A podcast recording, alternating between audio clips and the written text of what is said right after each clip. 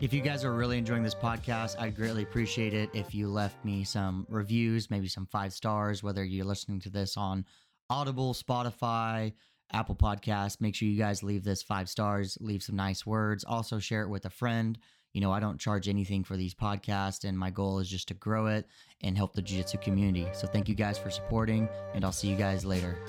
What is going on, everybody? Welcome into another episode of the Jiu Jitsu Secrets podcast. My name is Chasen Hill, case some of you guys don't know. So, I greatly appreciate you guys checking out another episode. We've had a lot of new listeners and downloads here lately. I don't know if it's because you guys are sharing it or people are just finding it on their own, but whatever the case, I'm uh, I'm here for it, and I love that people are liking the content. So please, you know, shoot me some content ideas either on social media or you know wherever you can get a hold of me. Um, I also want to give a quick shout out to thank you to everyone who attended my web training last Friday. Hopefully, you guys found it helpful. If you weren't able to attend it, please let me know, and I can send you an email and a copy. Um, I actually created a little 30 day action plan that you guys can follow each day in order to start um, taking action, taking ownership, determining what you should be training, why that is, all that good stuff. So my email is down in the uh, show notes or the description. So make sure you guys email me if you're if you're interested in that. If you didn't know it was happening or you just you missed it, you forgot to register. You know. So anyway, in today's episode, I want to talk about um, last night's training and, and kind of what happened, and it brought up some some good topics and, and good things that happened. But before I get I get into it, I'll tell you what happened that a blue belt actually tapped me out. Oh no, a blue belt tapped out a black belt. I should no longer have a black belt, right? And uh, you know, take my black belt away. Don't download this podcast anymore because a blue belt tapped me out. Therefore, I have no more value to offer. You know, that should never that should never happen, right? So now, if you want to listen and actually hear what happened, I can I can tell you because it's a great um, story for for learning and about how you should be thinking about your training in my opinion right everyone has different opinions and this is how you know i've made it work for my 14 years of training and, and i made it to black belt so um, what we were doing was last night in my advanced class we were teaching back attacks and we were looking at the bow and arrow choke we were looking at how we can catch it from the back mount position how we can transfer to it from the actual mount position and so we were drilling that, and that was the technique. Well, Monday nights are often a little bit shorter of rounds. So what I like to do is we only did three minute rounds because it makes people kind of sprint and and get to a certain objective. And so the objective was people had to start on your back. So you would have someone on your back in the backpack position, you know, ready to go. And if you escaped, then you would just keep going. The match would keep happening. But like let's say you got tapped in the first 15, 20, 30 seconds, then you would change roles and you would take their back. And then if they escape, then you would just keep the match going. So it wasn't a total like one specific focus, but with only three minutes, you know, there wasn't that many positional changes or whatever, because pretty much by the time the person either escaped, you know, they were starting to pass the guard or they were starting to escape the mount again, then, you know, the time was the time was going up. But what this does is it allows if you're a lesser skilled person to actually get on an upper belt's back or get on a person's back and at least attempt some offense and get to see what it's like. It also forces an upper belt to experience having their back taken and being in an inferior position. So many times I see upper belts, they refuse to do that because the competition mindset doesn't encourage you to have people in bad positions or to put people in bad positions. Um, but we can't just blame it all on the competition. A lot of it is your ego. A lot of it is like if I'm a purple belt or a brown belt, I just can't allow a blue belt to get on my back because I'm supposed to be the dominant. I'm supposed to be the alpha. I'm not supposed to let them be there. So I'm just going to smash them and fight for my life and never allow it to happen. And that's um that's a that's a per, that's a perception and that's a a way to think about it. But in my personal opinion, that hinders growth. I think that doesn't help you grow. I think that only kind of um, keeps you in your own echo chamber and it only trains what you're good at. So you're you're never going to get exposed to the other side of the coin. So what happened with me personally is that I was uh, training. I trained with all different people. I trained with anything from a brown belt last night to a blue belt, and this just kind of shows you that styles and ways that people train are very different.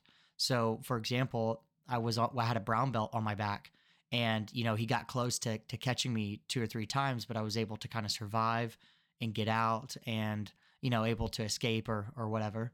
But then I get to a blue belt, and you know he's a little bit longer built. You know he's not. Uh, he's got long arms. He's got long legs, and um, and he's been training for for a bit. And so we start going, and and he falls down to the underhook side or the weak side, and um, so I'm starting to escape. I'm starting to you know unloop my head, get the hand out of the lapel. You know I'm starting to do all of that. But then he did a beautiful um, side switch where he, uh, as I was starting to escape, he pulled me back on top, and he he transferred me to the strong side. Beautiful, great technique. Um, probably learned it from me. No, I'm just kidding. And uh, so he he hit that, and so I was starting to do my strong side escapes, and you know I I forgot how long his arms were, and I forgot, um, you know he had it in really deep, and you know I thought I had a little bit more time, and so I was going going going, and then you know it just sunk in, and so I tapped. And so he 100% caught that. Yes, he started on my back, but who cares? He caught it, right? And this led me to be thinking about this idea and and give and I kind of gave a little, you know, tangent to the class at the end of the night, but um a lot of times you know, for like that blue belt perspective, right? I'm going to talk about this from the lower belts perspective and I'm going to talk about it from the upper belts perspective because I've been in both scenarios. I was a lower belt and I have tapped out upper belts. And I'll tell you kind of what happened to me and often what I see versus, you know, me being the upper belt and what lower belts, uh, what what I would say to a lower belt and um like what I see some other people say to lower belts when this happens, right? So let's talk about it in the place of the blue belt. So a lot of times if I was the blue belt and I would have tapped that, I would be like, oh, well, you know, they only let me get it because I'm a lower belt, or they would say, "Uh, you know, uh, I only got that because I started on his back," or or whatever. And I'm not saying that those statements aren't true, but I'm going to give you guys a task that you need to throw that mindset away. You need to stop thinking like that. You should literally be cheering at the top of your lungs. Now, I'm going to clarify about this. If you have like a vision board or a journal or like a dog or like a wife or a spouse or whoever that you just like tell all your great accomplishments to in jujitsu, you should go home and like just brag about them to that person. And I know this kind of goes against a lot of the jiu-jitsu culture, but I'm going to tell you why. Because in order to stay in jujitsu for long term, if you're not feeling like you're being successful or progressing, you will quit. That's it. So you have to acknowledge your successes, like suppressing that success is the absolute like worst thing you can do. Like so many times when people like, you know, in the whole mental health world, like suppressing your feelings and not letting them boil up and stuff is like, you know, such a common thing, especially, you know, since jujitsu is a very male dominated art. That's a thing that dudes like to do a lot. But it's the same thing in jujitsu. Like if I'm a blue belt and I just tapped out a black belt, like if you're not feeling excited or happy, what is wrong with you? Are you like a psychopath that you would feel like that that's like not good? You should be absolutely ecstatic, even if you were tapping out a purple belt or another tough blue belt that you don't ever catch. You should be excited. Now, I'm going to be very clear. There's a way to be excited and to be humble at the same time. They're not mutually exclusive. It's not like being humble and being respectful. You have to be this like Eeyore type and you can't be excited at the same time. I absolutely hate that mindset or dogma that jujitsu has kind of implanted into the society or the art. Like I like the idea of being humble, but you should also be acknowledging what what what is happening too. They're they're both they can be done at the same time. I don't know. We're humans. We have a complex brain. We can multitask. I don't know why that's such a hard thing for people to, I don't know, resonate with or be able to understand. Anyway, so if I was the blue belt, I should be like writing it on my vision board, putting it in my training journal. Hey, this day I tap chase with this and this move and whatever else, right? Now, what I maybe recommend you don't do is like stand up, run around the room, you know, start a dirty rumor about how bad the black belt is in the room. You know, that's that's the disrespectful part. Like that's the part that's kind of the the weird part where that's more of like your ego talking on the other end. But you should 100% be happy for yourself that you were able to accomplish that. And who cares if it was because you only started on the back? Or who cares if it was because they only let you do it because you were a lower belt? Who cares? You make the rules. You guys have to take ownership and make your own rules. So he should be excited. And this is actually what I told the class. I literally said this to the class last night. Like he should be excited. Then I threw in a joke that was like, well, now if he goes off and starts his own school and like post all over, you know, his website that his credentials are because he tapped me, then um, yeah, then then then then we're gonna have a problem. But that's obviously a joke. So thank you guys again for supporting the podcast. In case you guys didn't know, I'm really trying to work on growing my social media presence, either on Instagram and on Twitter. So make sure you guys give me a follow over there of at Chasen Hill is both handles. It's also in the show description. It's a quick way to link over. This is the best way to also ask me about questions or topics you would like future podcast on. Also, if you haven't already, make sure you check out the YouTube channel. It has a lot of these topics just in video format. It's just another medium for you guys to check it out. And so that is a good way to also get some jujitsu help. From the other perspective, right, when it comes to the upper belt, and this goes into the blue belt a, lot of times about what they're told and why they're they're made to suppress their uh, their uh, joy or excitement or, or whatever is because a lot of times from the upper belt's uh, standpoint, they will do this thing where they get tapped, and then all of a sudden it's like now they owe the other one that one. So like if a blue belt taps you, right, and uh, then it happens, and then you're like, oh well, now I got to get them because they got me, and you start rolling like harder at them. And we all know this. If you've trained in jiu-jitsu, you'll feel it. And part of that I don't think is necessarily always bad. Like I'm not saying that you shouldn't do that as the upper belt, but what that does often to the blue belt is that makes them feel like that they've done something wrong. Like now they're getting punishment for doing exactly probably what they were taught. They were taught to finish submissions and finish chokes and like do the moves correctly and now they're getting punished for that. That's kind of a weird mental psychological like twist and thriller on that way. I don't know. That's just how my brain thinks about that. But um, it's kind of that, you know, give one to take one type idea. And so what that often does is that leads the lower belt to thinking that their accomplishment isn't as successful or they didn't do it as well as they should have or maybe they did something wrong because they tapped that or whatever, right? Or then the upper belt will a lot of times even make a comment. They'll be like, well, psh, you only got that because I let you, or uh, you only got that because you started in that position. And for the upper belt, what I would tell you is like, yeah, but you should have got out. Who gives a shit, right? Like if they finished it, they finished it. Now, I understand the back mount is one of the strongest positions.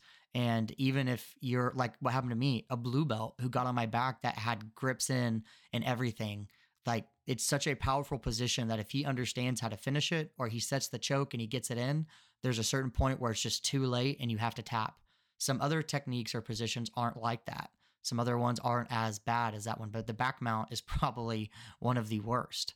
So that's going to happen. And uh, for the upper belt to just kind of shrug that off like that's not a problem or like that they shouldn't be getting better at that is ridiculous.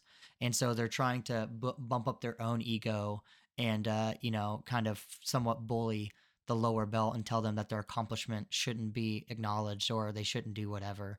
Right. And for the upper belt, what I should, what I would tell you is like, you should be ecstatic that they caught you in that even if you even if it was a blue even if it was a white belt and I was a black belt because now I should be going home and I should be obsessed with thinking about the choke that they caught me in how they caught me what are the ways that I can work to get out of it. I'm going to go home and study all the instructionals that I have. I'm going to go ask my coach or another training partner or something ways to escape or or whatever. You now have a clear guided focus on a thing that you should be working on right? Now the hard part is being disciplined and making sure you continue to work on it over and over and over again because nine times out of ten if you get to that same blue belt again and you guys just start standing there's it's it's going to be rare that that blue belt's going to get to your back again like that so you have to put yourself in those bad positions so that way you can continue to train that over and over whether you ask them to start there or you just literally volunteer and give up your back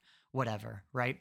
So this is it was an interesting uh, thought exercise, and this happens to me all the time, guys. I get tapped by lower belts all the time. If you're not putting yourself in bad positions, then you're just really neglecting and uh, not becoming a, a, a well well-rounded grappler, right? Even if you're not a competition person, even if you're just a hobbyist, it's even probably more important that you do these kinds of things because you can't always control. There's always going to be someone younger and better who's coming in and and getting better faster than you. So you should be kind of sharp on all fronts. But yeah, that's the story about how a uh, how a blue belt tapped me out and uh, and with that and and another thing that I uh, told my class last night was this idea about like getting over it and like if the blue belt taps you out, get over it and like if the blue belt does that, then the blue belt should be successful and then the upper belt shouldn't be that upset by it and they should be figuring out ways to get better.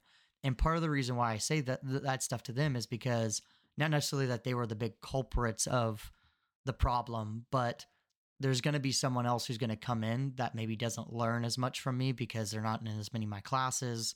They're not, you know, whatever. There's different phases, and students are going to be inadvertently become instructors you guys are going to happen to become instructor whether you're an assistant instructor you get put with the new guy you're you students are mini teachers whether you guys know it or not um, especially when you're drilling you know you're giving the feedback you're helping each other so i tell you guys this stuff because if it doesn't get passed down then it dies if no one implants these ideas then it dies so now you guys can take this information work on it for yourself and then hopefully maybe you can pass it down to people inside of your jujitsu community, right? If you you know are the upper belt, you know you got to set the example. That's a that's another key thing. Like if I wasn't practicing that, then you know I'd be very hypocritical. But like I uh, like I told you after he had tapped me, I was so excited.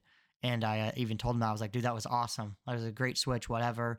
And then I even told the entire class that he tapped me. I even said his name and said, this guy tapped me and this was great. And he should be happy and go on to all that. So um, yeah, it just it just helps put everything out there. You know, this is a a true and, and honest conver- conversation. You know, I'm not like a a guy that pretends like he's the best in the world and and you're gonna have failures and, and that's part of it because jiu-jitsu like like inst- like Instagram or or or anything social media wise, you know, when you see a guy that is only training and he's looking all sweaty and he's got someone, you know, he's choking out someone and and you're only seeing their successes you're like thinking like man these people are so much better than me. You know hardly ever does anyone post any kind of content of them just like getting absolutely destroyed over and over and over again.